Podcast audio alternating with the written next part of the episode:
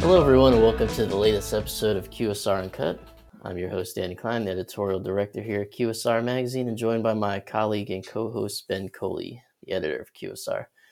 So, we got a, a, repeat guest this time. I think everyone will be pretty excited. The last episode we did with Jon Taffer was one of the most uh, listened to we've ever done. So, you know, definitely happy to have you back, Jon. You know, thank you so much for joining us. We got a pretty specific and exciting initiative to talk about, but we always appreciate the time.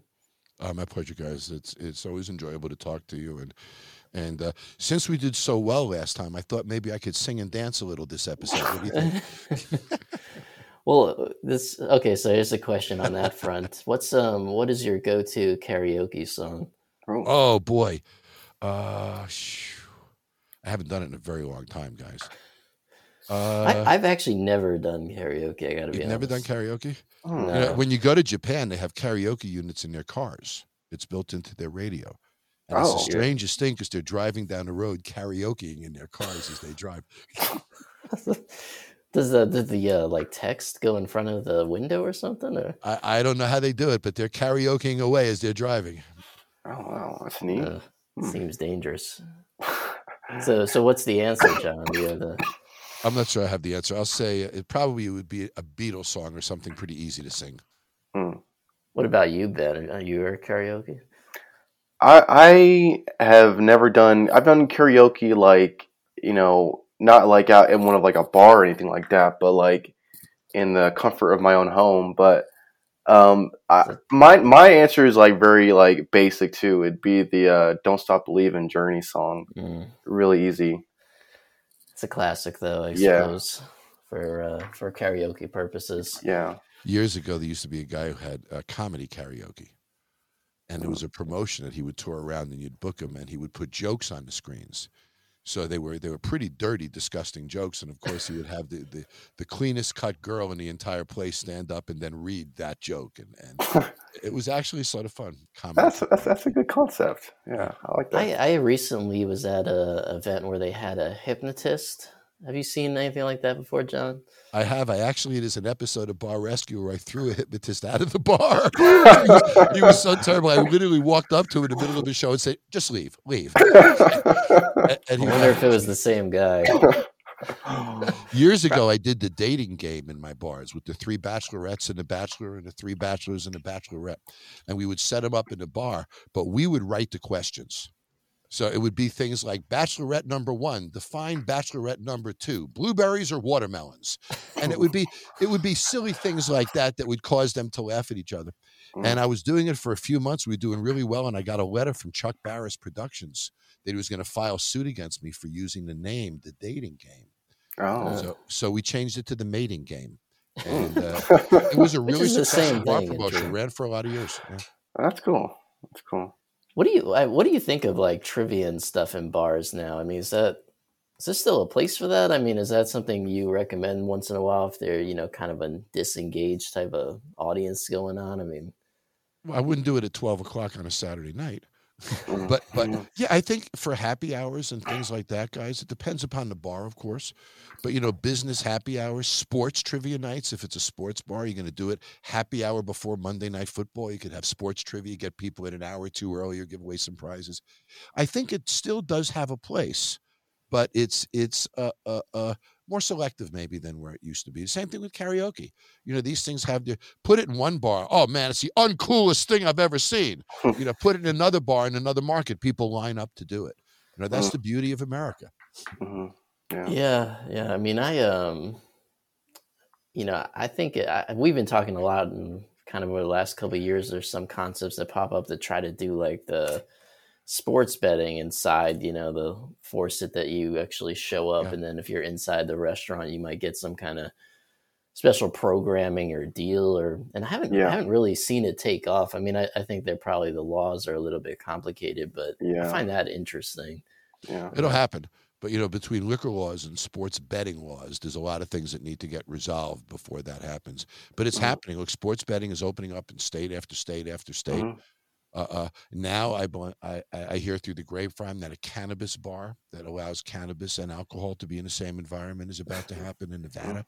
So, so I, you know, so I think that there, there, we're going to see a lot of evolution of these kinds of things over the years. Yeah, to to Jon's point um, about it, the sports betting increasing. North Carolina, where we are at, we're based in North Carolina. They just passed sports betting in our state, and I think it's oh, gonna. I yeah, know that. Yeah, they just did it, and it's supposed to come online, but it takes some time to work out like licenses and stuff like that. So it's probably not going to become like active until like like next year, the beginning of next year. But yeah, they just passed it in the state too, so it's, it's growing. I had the founder to... of uh, I had the founder of DraftKings on my podcast a few weeks ago, and it's fascinating. Mm. It's like forty six billion dollar industry now. Yeah, a lot of money to be made. Mobile yeah. sports betting, just mobile yeah. sports betting. Yeah, so it, it's massive. You know what's going to happen in a few years? You're going to look at a football game or whatever. There's going to be four corners on the screen. One corner you click on, you'll be able to bet in real time. Mm-hmm. The next corner is going to tell you what your running total of wins and losses are.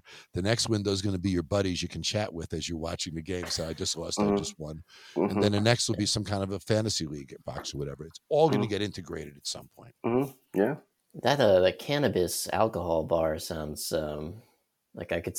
I feel like the cannabis bar itself could be a separate thing. You start mixing those, you might have some. Uh, you have to have bartenders who are pretty uh, cognizant of the shape of the customers in there. well, you certainly don't want to put sofas behind the bar, that's for sure. Right. Yeah, well, you can get someone. Someone's going to come in and spend seven hours at your table and order one thing. It's going to happen, guys. It's just a matter of when.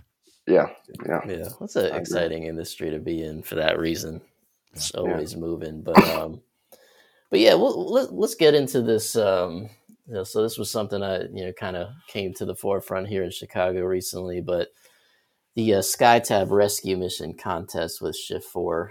So, Jon, I, I, guess just first, maybe if you want to give us maybe a tiny bit of background on it, you know, your role and partnership in it. You know, I, I will definitely want to know, you know, what a consulting video call with Jon Taffer entails. I think that's a interesting point. But yeah, just share with us a little bit about, you know, the program and sure. kind of its aim you know, rescue mission is sort of fun. Jared Isaacman, who's the CEO of, of SkyTab Shift4, is a dear friend of mine. We're buddies.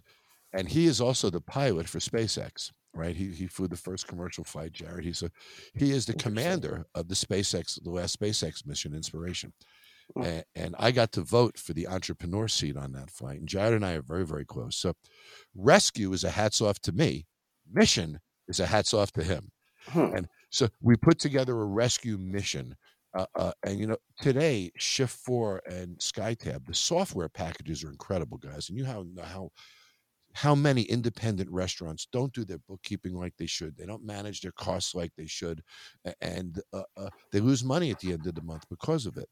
So we're on a mission to rescue these few bars, but teach all these other bars and restaurants that when you use these simple systems, you can protect your profits. So we're picking two winning restaurants. They get a check for 20 grand to spend any way they like in their business. They get a complete SkyTab POS system, guys, front of the house, back of the house, kitchen systems, handheld units, all of that. And then I will consult with them. And it's more than just one call. I'll give them a second or third call. I want to look at their numbers, understand their P&L, understand their facility, understand their menu. So I might work on menu engineering with them. I might work on understanding, teaching them how to forecast better.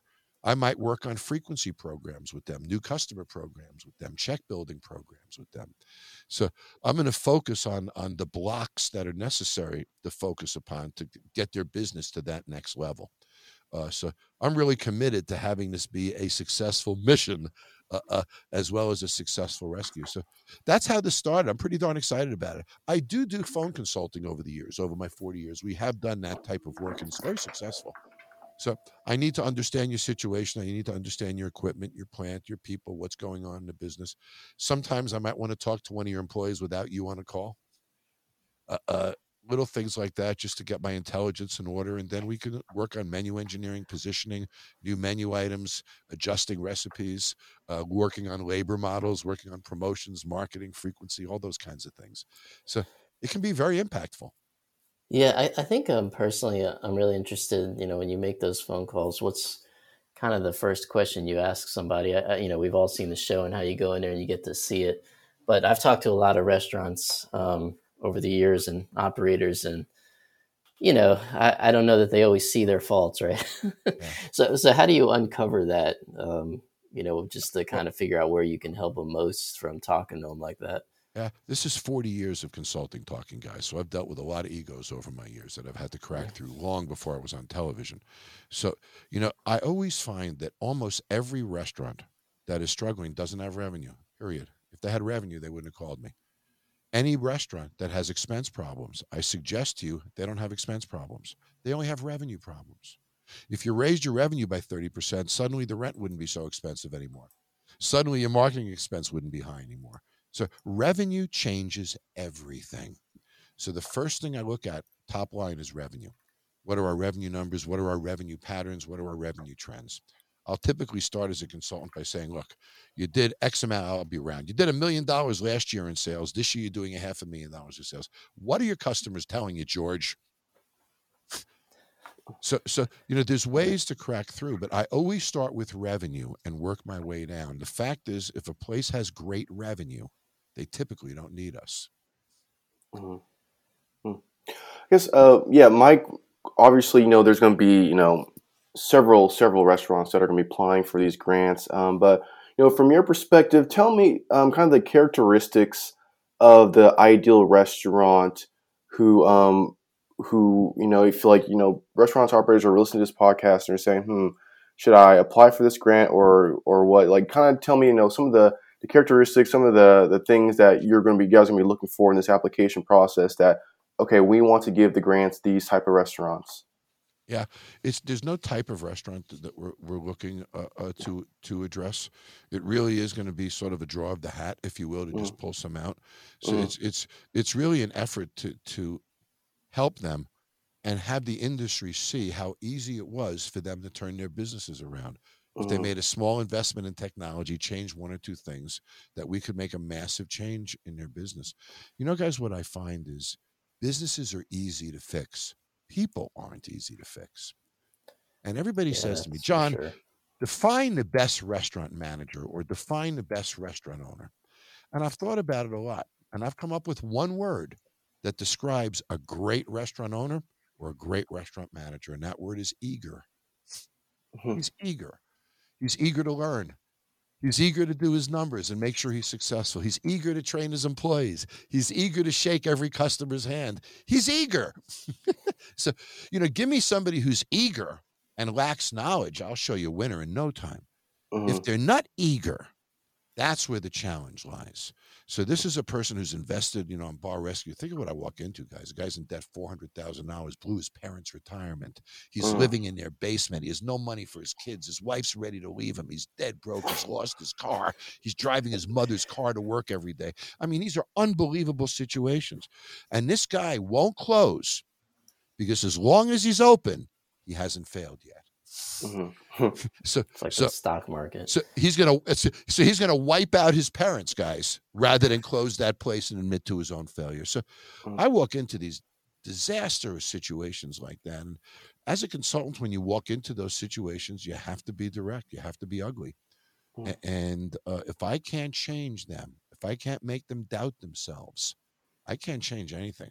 Look at mm. Rescue, guys. I can build some of these people to Taj Mahal and they would screw it up, right? yeah, I know. Or um, you've seen that on uh, you know, Restaurant Impossible and some of these other shows over the sure. years. They leave them in great shape and then doesn't mean they're going to succeed. You know, Robert Irvine is a dear friend of mine. I don't know if you guys know. We did that show together, uh, uh, yep. Restaurant Rivals, which mm-hmm. is still available on Discovery Now Max where they gave us each a restaurant across the street from each other. We had 24 hours to to redo the menu, the restaurant, everything. And then 30 guests would go to his restaurant and go to my restaurant, one after the other, and they would rate us on food quality, presentation, beverage, service, and environment. Mm. And then we would get scores, and Robert and I were competing with each other to win. So we would go look at each of the two restaurants. We'd flip a coin. Whoever won the coin toss would get to pick which restaurant they wanted. Then we go did the uh, the program. So, so uh, if you haven't seen it, it's, it's a really fun show to watch. Robert and I competing against each other.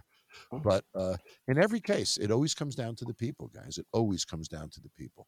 And you know, eager management finds eager staffs. Uh, uh, you never see a dynamic restaurant run by an undynamic person. Mm-hmm.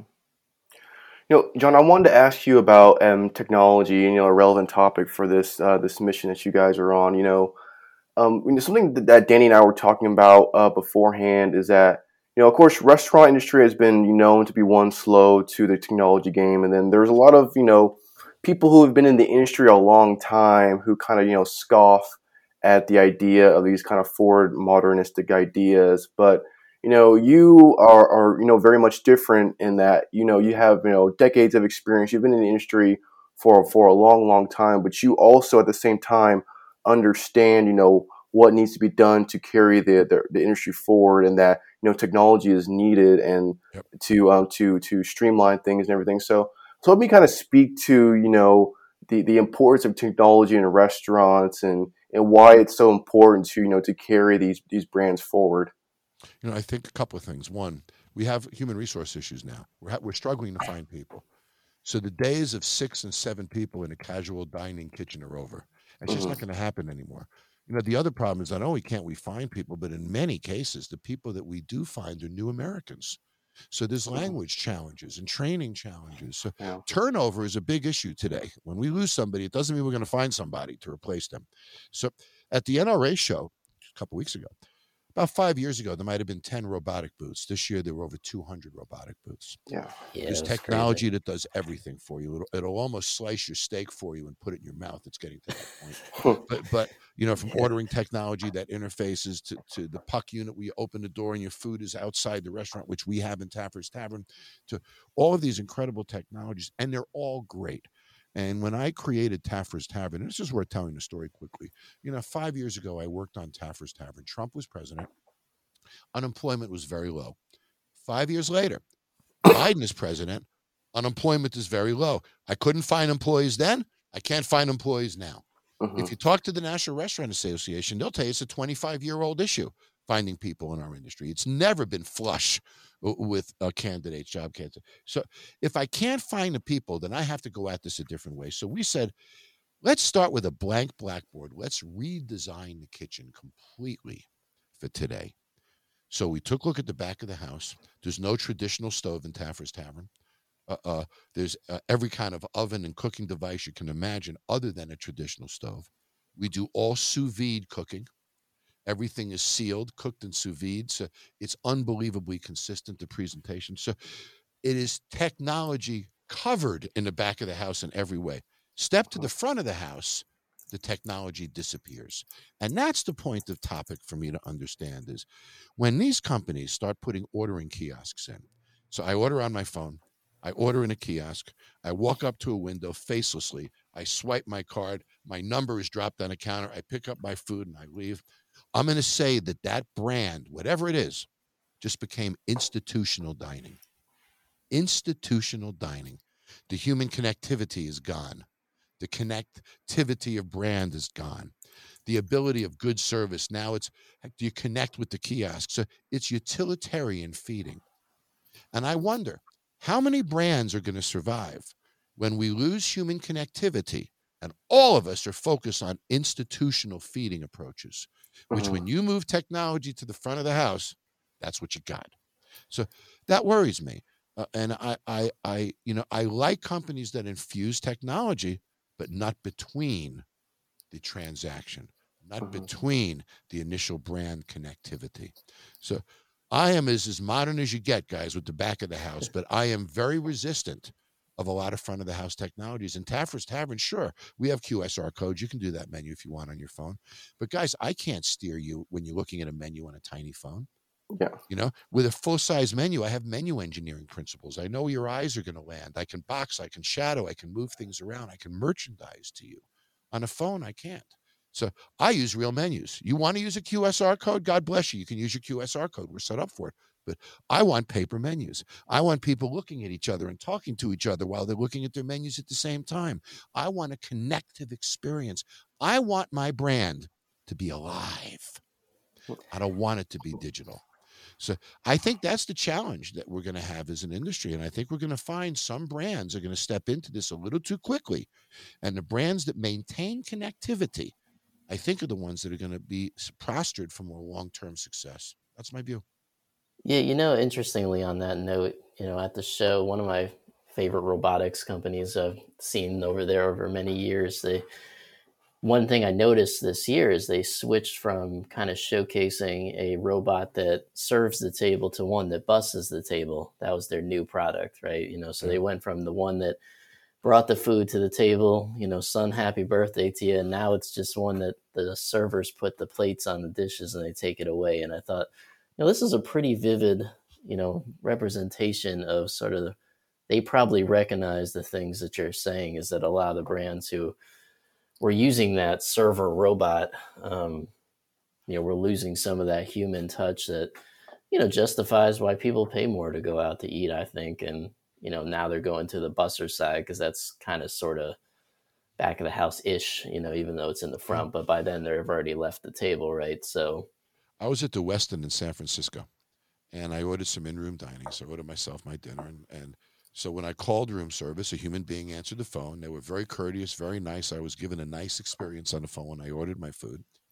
And then at 45 minutes later, there's the the uh, the phone rings, and it says your room service is at your door. Okay, well, maybe my do not disturb was on the door, so maybe they call sometimes. So I open up the door, and there's a robot outside my door, and he's about four foot tall, he's got a little bow tie and a collar on him, and he says hello to me. His head, his hat opens, and inside is is the food. I take the food, I put it on my table, I go back to him. He asks me how my stay is. Would I give it one or five stays? It asked me uh, if I need anything else. It would connect to room service right there through his microphone if I needed to add anything or anything to my order, so I didn't go back to my phone. And then he uh, uh, uh, said thank you. His top closed, and he went down the hallway. And I stuck my head out the door, and there he goes down the hallway. When I left the hotel, to check out. One of them was riding up the elevator with me, going to another room. Now, in that case, I still had the hotel experience, guys. I still called. The, the, they took care of me. They made sure my food was cooked as it should be, blah, blah, blah. There was a follow up mechanism. That sort of worked for me. But if I picked up the phone and said, digitally put in your menu, steak, medium rare, you know, that's where we lose that connectivity. So I'm with you, uh, Danny. I think there's a place for these kinds of things, and I think we can manage brands uh, and manage technology and find that mix. I don't. I, I think some brands are overstepping it. Did you um? Did you catch that AI bartender at the show by chance? I think Ben went to look at that, right? I might have. I'm not sure. What which one? Which company was uh, doing the AI bartender? I, I don't remember the com- what the name of the company was, but it was. It always had a big line over there in the bar section where you would you would basically walk up to it and you know you'd speak to it, it'd speak back to you, and then make drinks. Oh no, I didn't know? see that one. No. Yeah, we're working with a product that has 56 tubes in it, and it's a complete automated bartender. And the system that we're working on is very very powerful. Let's say, Danny, you go into the restaurant, you open up the app, you say, "I want a drink." I want ounce of vodka, ounce of this, to this, to this, to this. And it says, Is this the drink you want? Name it. Danny's cocktail. I name it, I push a button, the computer makes me that drink flawlessly. It's brought to my table. A friend comes in the next week, says, I want Danny's cocktail. Opens up the app, goes to Danny's cocktail, pushes a button, and they can get that drink. It's now in the system. Oh, so so we're working on these robotic bartending systems that that are, are interactive and a lot more fun so that people can really play with them at a different level. You know, I that's think that's where we're going. But in this system, the there is still a bartender who puts the garnish on the cocktail, serves the cocktail, and presents it. So there's still a connectivity element. We just uh, uh, have the ingredients being mixed by a robotic system that that assures they're perfect. Yeah, that was kind of my feeling about the the one I saw at the show. Was that you know, I, I to your point, I, I think who makes the drink, yeah, yes, whatever. But I think a lot of us still want to talk to the bartender. I agree. Mm-hmm. But here's you know, my we point. want to complain. You know. If I have a robotic system that knows 800 drinks at the push of a button and drops that cocktail, and all she or he has to do is garnish it and connect with it, I can really hire for personality. Then, can I? Mm because I right. don't need all point. this mixology depth and all of that. So right. it, it, allows me through that back of the house technology, and this is just like Taffer's Tavern, through the back of the house technology, it allows me to hire a more dynamic individual, a more connective individual, because product knowledge isn't as part of as as part of the job description as it was. Hmm. Yeah, not to mention portion control too. Not yep. as sexy, but the uh it's the flawless. bartenders pouring more drinks than they're supposed to, or more liquor than they're supposed to, is a that's flawless. A uh, story as old as time, right? Yeah, Dan, I was going to ask. SkyTab. Look at a SkyTab. We order at the table, right? You, you, you swipe the credit card at the table. There's no more credit cards behind the bar of lost credit cards, left behind credit cards. All the transactions are tracked perfectly. The server's not going back and forth to order to add things, etc. Saves a lot of time. The server can almost stay in their station and do nothing but serve tables, and the food can come out when it comes up. So we have that. Then you have a good front office system right in that SkyTab system, a back office system, payroll modules. If an operator just takes the time to set that stuff up and then just let it go, it's unbelievable how many more points of profitability is found. That's the technology that excites me, guys, is the back of the Mm-hmm. house, the financial technologies, the food inventory technologies, all the Mhm. things that protect profits for the independent operator. That's why I'm so excited about Rescue Mission because I get to implement all of that for these operators and, and uh, show an example for the industry of how powerful it can be when we do do it. Daniels, I was going to ask, um, that AI bartender that you saw at the show, when it comes to like, uh, you know, checking for IDs and stuff like that, is that is a robot doing that, or is it still a person doing that? Yeah, I, I have no idea. Because I, I also- I'm beyond that point in my life. Uh, Okay, okay. too I was curious ago. about the liability nightclubs issues and there. properties, we use a, a, a little gun kind of unit that you just scan on the license and it turns red or green. It tells you if it's good or not. Okay. And I'll tell you a funny story. My door people always had to say the, the person's first name. So, Danny, if you came to one of my nightclubs, they would look at your license and they would say, Thank you, Danny. Have a good time. So, like guy's coming through with his wife, right? Danny's coming through with his wife. The doorman looks at him and says, Thank you, Danny. Have a good time. His wife goes, You told me you've never been here before. now they got a huge fight going on between the tables. yeah, even so, they'll do that a lot when they check your license, like at security, uh, you know, at the airport, and it still, for some reason, makes me feel like I'm an imposter and I'm not Danny. Like they'll say it, and I like freeze for a minute because I'm like, and they'll say, you know, what's your birthday or some kind of thing. yeah, yeah. I've had that too. Yeah. Ask your birthday, but yeah. you're um, just like, uh, You know, you guys, I talking to think I think we're probably one of the most pivotal times of our industry in the next year. I believe this. I believe the customer counts are going to erode in the next year to some degree. Hmm. I believe the human resource problem is not going to get easier. I don't believe that costs are going to go down to pre-inflation levels. That just doesn't happen, guys. They're going to stay where they are. They're going to go up, right? That's what's going to happen. So, you know, we're dealing with rising labor cost for sure dealing Mhm. with all sorts of insurance fees that are going up, all related industries that are going up. Freaking utilities are going up in some markets 30, 40, 50%. So we are a challenged industry this next year. And those of us that adapt are the ones that are going to be successful. And the only way to manage all these things is through technology. We can manage energy better through technology. We can manage food costs better through technology, human resources better through technology. So I believe that the restaurateurs who get that and understand that if I put those systems in place now so I can better track and manage my business, this next year I'll be more nimble.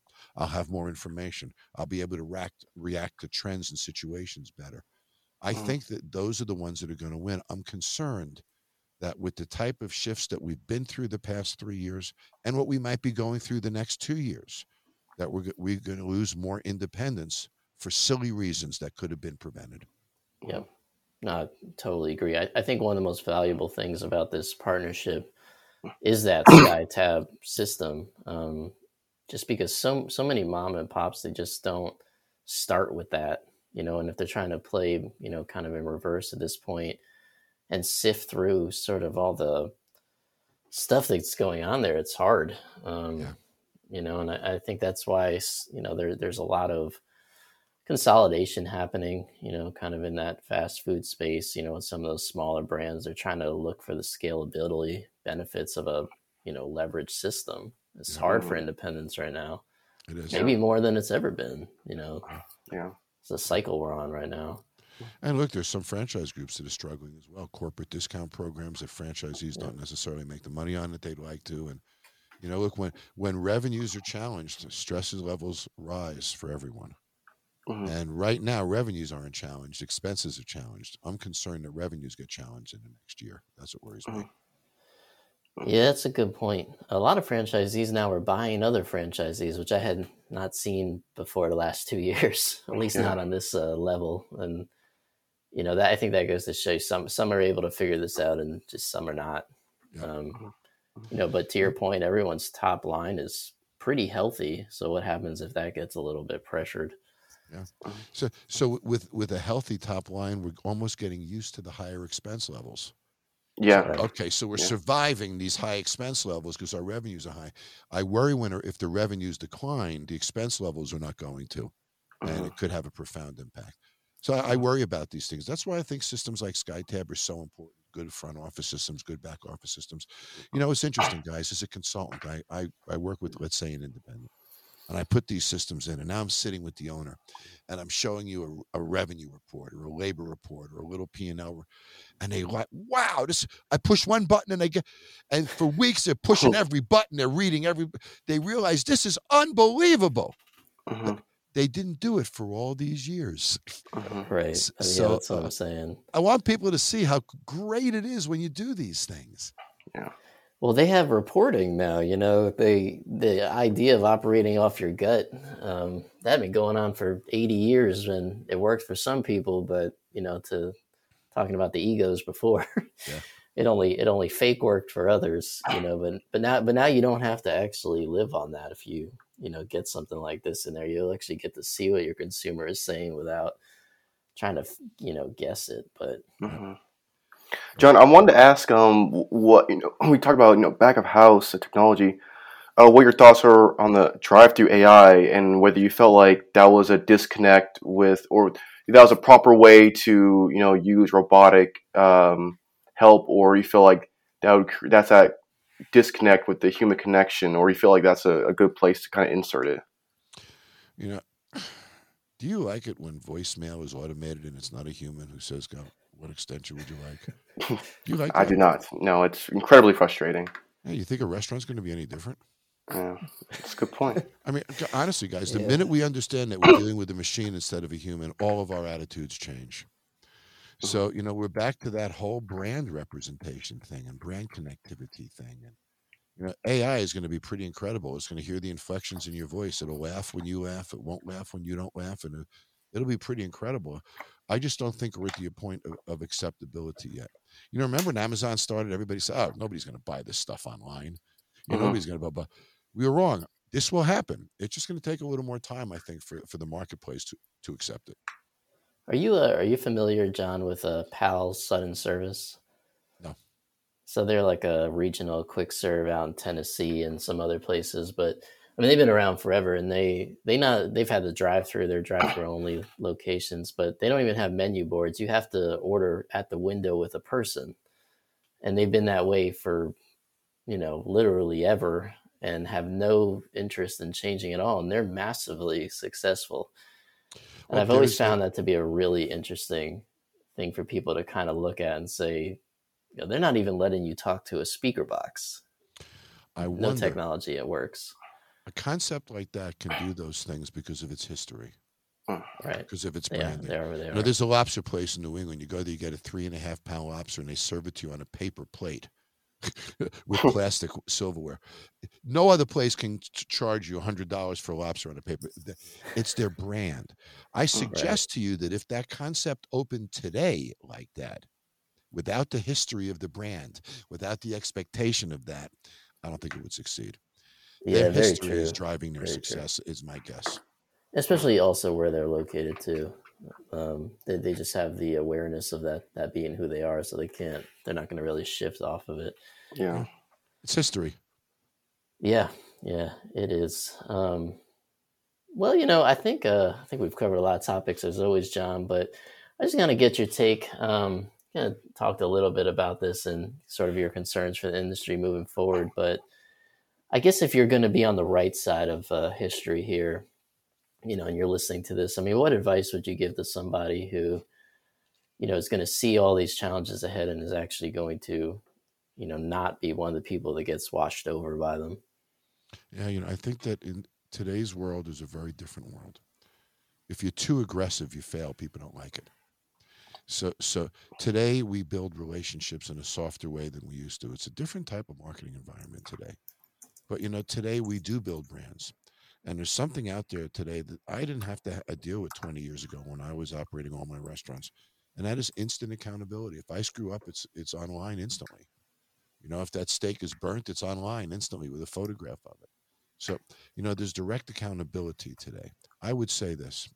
I would say those of us, we need to simplify what we do in many ways. Many menus should probably drop 20% of what they're doing, Mm. reduce menu size, reduce inventory size, reduce training depth, all of those kinds of things. I think we need to do less, but we need to be better at it. I agree. Gotcha. Look at Five Guys. Burgers, fries. Look at the Simple. brand they built with the smallest menu in the industry. So, so I mean, Yeah. do what you do really, really well. Don't do everything. And I think the economics of our industry are preventing those kind of cheesecake factory 40 page menus from sustainability long term. Mhm. So I'm guessing even companies like them, I'm guessing that 40 page menu is going to become a 30 page menu at some point. Mhm. Yeah, they they've uh, they've dug their heels too deep on that one. Like, They have. That's why 30, I'm not reducing it anymore.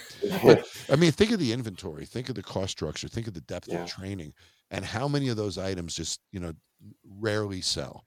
So, so I think this is we need to be smart, and we need to be customer focused. Yeah, they are they are a unicorn um, for sure. You know, and the I last know thing that- I would say is remember, a brand isn't what we are. A brand is what we do. Mhm. Brands are what we do every day. So that's how brands are made by doing it right every day. You don't create brands, you build brands. Hmm. You create logos. That's, that is true. All right, Jon. Well, you know, thank you so much. I mean, is there anything that you'd like to share with everybody before we uh before we let you run here? No, other than uh, subscribe to the Jon Taffer podcast. And and did I tell you the story of this? Real fun. Can I tell you the story of this? Oh yeah, yeah. So Sure. this is my Taffer brown butter bourbon. It's in Boston and Vegas. It'll be going national next year. I was in a kitchen and my chef was making some brown butter for something. And I said, Give me that brown butter. And I took it and I poured it in a sous vide bag. And then I poured a bunch of whiskey in a sous vide bag. And then I put it in a water oven, boiled it for a while, took it out, put it in a walk in, skimmed the butter off the top, poured it through a coffee filter, and I had browned butter bourbon. And it was unfreaking believable. Mhm. So, so we put it in our cocktail called the Campfire in Taffer's Tavern. We start selling a thousand a month of this cocktail, biggest numbers I've ever seen. So then we went to the flavor houses and worked on it and created Taffer's Brown Butter Bourbon. I'm really proud of it. Very cool very nice. product. Very cool. When is um so that's going to retail, or are you going to be able It's to in, buy it's that? in matter of fact, we have our thousandth point of distribution uh, today. It's in uh, Las, it's in the Las Vegas market and the Boston market now for rollout, Mhm. and it goes Mhm. national from there. But it's in 500 liquor stores in Boston, like 500 liquor stores in Vegas. So anybody knows markets can easily find it. Yeah, I'll be very interested in trying it. I mean, I kind of got into bourbon about three years ago, I guess, when I wasn't allowed to leave my house. But you know, it's it's such an interesting community. You It is. know, people are so uh, Fanatics. opinionated. uh, you know about how long something is. You know, distilled versus you know whatever crazy thing. It's just like drink bourbon the way you want to drink bourbon. It's If you like it, you like it. complicated. Yeah, exactly. It's like whiskey how you whiskey. Let's not get crazy. Yep. So I'll definitely be interested to try it. Yeah. All right. Well, thank you, Jon, and you know for everybody out there listening. As always, we appreciate it, and we'll see you next time.